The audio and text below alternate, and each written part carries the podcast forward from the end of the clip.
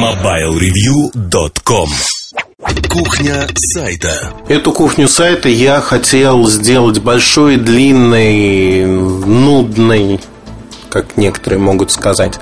А решил в итоге сделать очень коротко, очень быстро, очень энергично, по многим причинам. Основная причина, что мне перед отпуском надо успеть кучу всего еще доделать. У меня всего час времени, и действительно времени совсем нет. Поэтому ставлю себе ограничение в 10 минут. Ну хорошо, предисловие посчитаем ненужным. Это будет короткая кухня сайта. Если хотите сборник лучшего, максимы от меня любимого, собой себя, а того, что лучше всего не делать в практике журналиста и то, чего не делаю я никогда.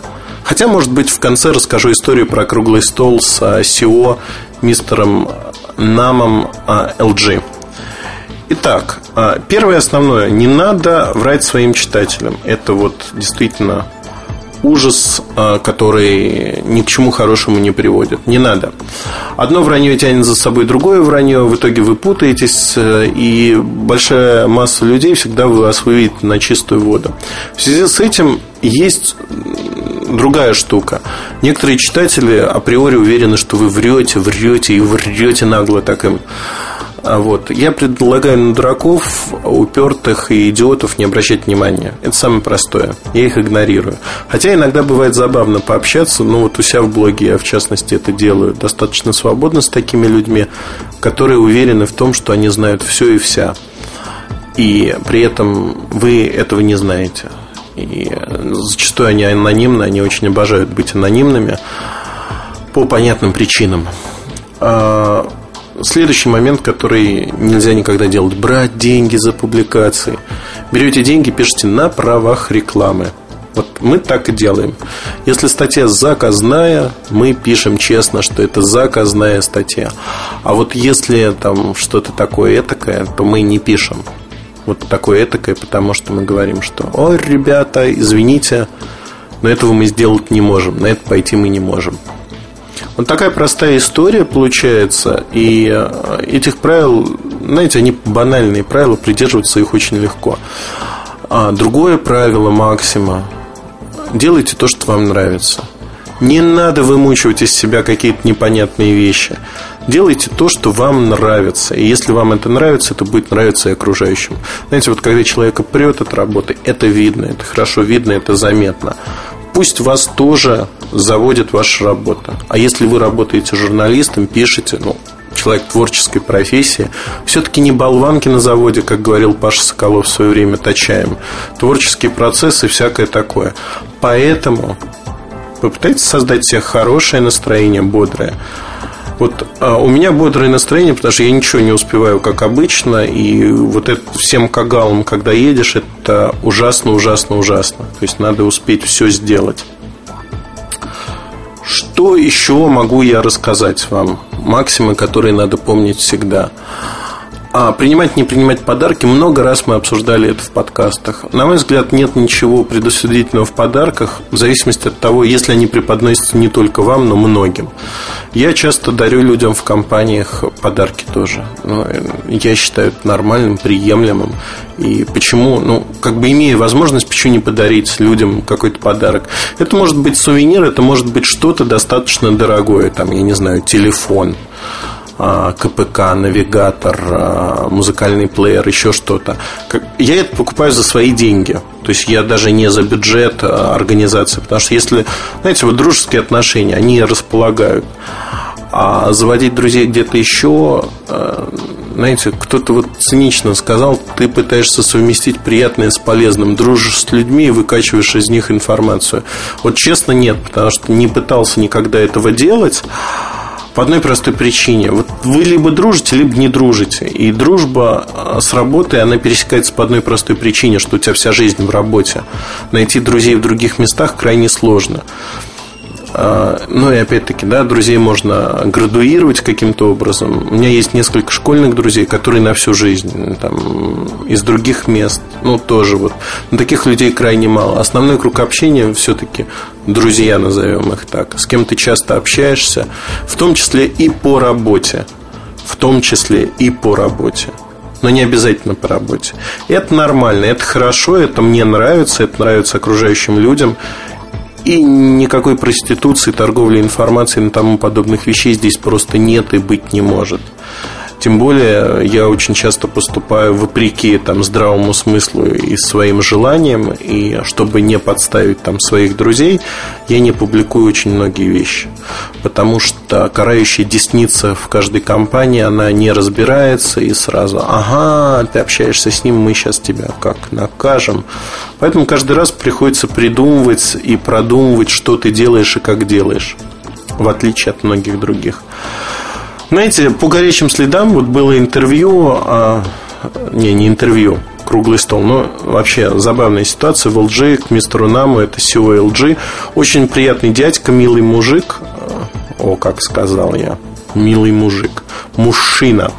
Так вот, он действительно милый, хороший. А, меня позвали, сначала официально пригласили, предварительно предварительно узнав, что будет мое согласие, позвали э, поделиться опытом о интернете. И сказали, что формат мероприятия предполагает там 40-45 минут. В итоге оказалось, что это круглый стол.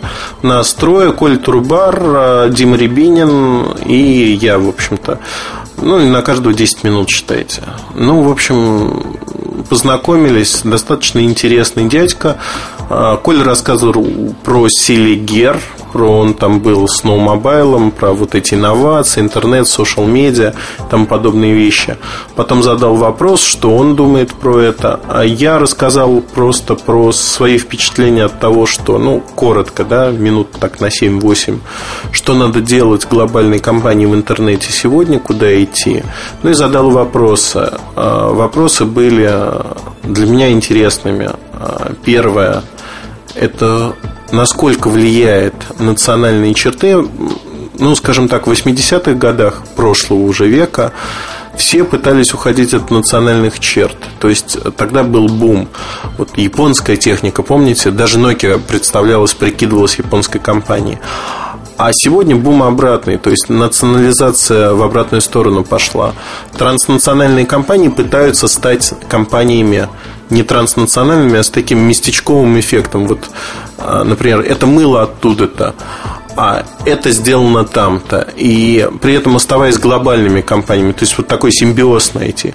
Мне кажется, это интересно, мне кажется, это заслуживает внимания. И тут вот с этим симбиозом все сложно у LG есть возможность э, идти своим путем, то есть быть корейской компанией, но корейской компанией международного уровня. Достаточно мне кажется, достаточно интересный путь. Вообще, это идея, о которой можно порассуждать отдельно, наверное, в особых мыслях. Глобализация, национализация и тому подобные вещи. Я думаю, что я посвящу этому какой-то из выпусков. Не обещаю, что ближайший, но какой-то из выпусков обязательно посвящу. Если говорить о э, вот этом круглом столе, э, там Дим Рябинин назвал меня почему-то своим большим другом. Он очень любит это говорить. Вопрос не в том, кто тебя называет другом, а кого я считаю друзьями. Ну, вот Диму Рябинина я другом не считаю. Так или иначе, совершенно официально заявляю об этом, но говорит, если ему нравится, почему нет. Я к нему совершенно спокойно отношусь. А, свои 10 минут Дима потратил на простую вещь. Это презентация Mail.ru, каких-то миллионов пользователей и тому подобных вещей. Ну, для господина Нанама это очень интересная информация, ни о чем. Да? Уровень SEO предполагает, что ему интересно запомнить какие-то вещи. Коля э, учил корейский язык. Колю запомнили тем, что это русский журналист, который по-корейски говорит некоторые фразы. Меня запомнили тем, что я, в общем-то, вопросом про национальные черты вывел его немножко из общего русла. Вопросы, которые там выбирали на Mobile Mail.ru и потом были заданы, как вы боретесь с кризисом, что-то подобное. Знаете, вот такая пиар-туфта, ну, уже такое количество пресс-релизов, человек отвечал по накатанному совершенно неинтересно. Ну да, в общем, для селф-пиара можно использовать, но в качестве интересности. А, рекомендую вот послушать подкаст про интервью, который я делал, а, кухню сайта. Там, мне кажется, рассказано неплохо, что и как делать для интервью. А, вкратце, вот я не знаю, одна экстра минута. Рассказывать, не рассказывать. Не, пожалуй, сохраню для следующего кухни сайта, потому что на фоне у меня кричат дети, которые уже сидят на чемоданах. Мне надо бежать, обедать и готовиться к выезду. Поэтому хорошего вам настроения, бодро смотрите в будущее, и я вам желаю, чтобы у вас в жизни все получалось, вот просто такой заряд бодрости. Пусть все получается, пусть все будет хорошо, Заходите на сайт, раздел подкаст, оставляйте вопросы. Следующий выпуск будет обязательно по вашим вопросам, в том числе о кухне сайта. Если есть вопросы, как функционирует сайт, что мы делаем, что удается, что не удается, задавайте. С удовольствием расскажу, поделюсь информацией. Все, чем можем. Приходите, будет интересно. MobileReview.com Новости. Компания Fujifilm представила две модели бюджетных фотокамер. FinePix A170 имеет серебристый корпус удобной формы и достаточно небольшой толщины – 22 мм. Камера несет на борту 10-мегапиксельную матрицу, трехкратный зум-объектив и ЖК-дисплей в 230 тысяч точек. При этом камера весит всего 120 граммов, разумеется, без аксессуаров вроде карты памяти и батареек. Модель А220 отличается матрицей большего разрешения – 12 мегапикселей. Остальные характеристики идентичны.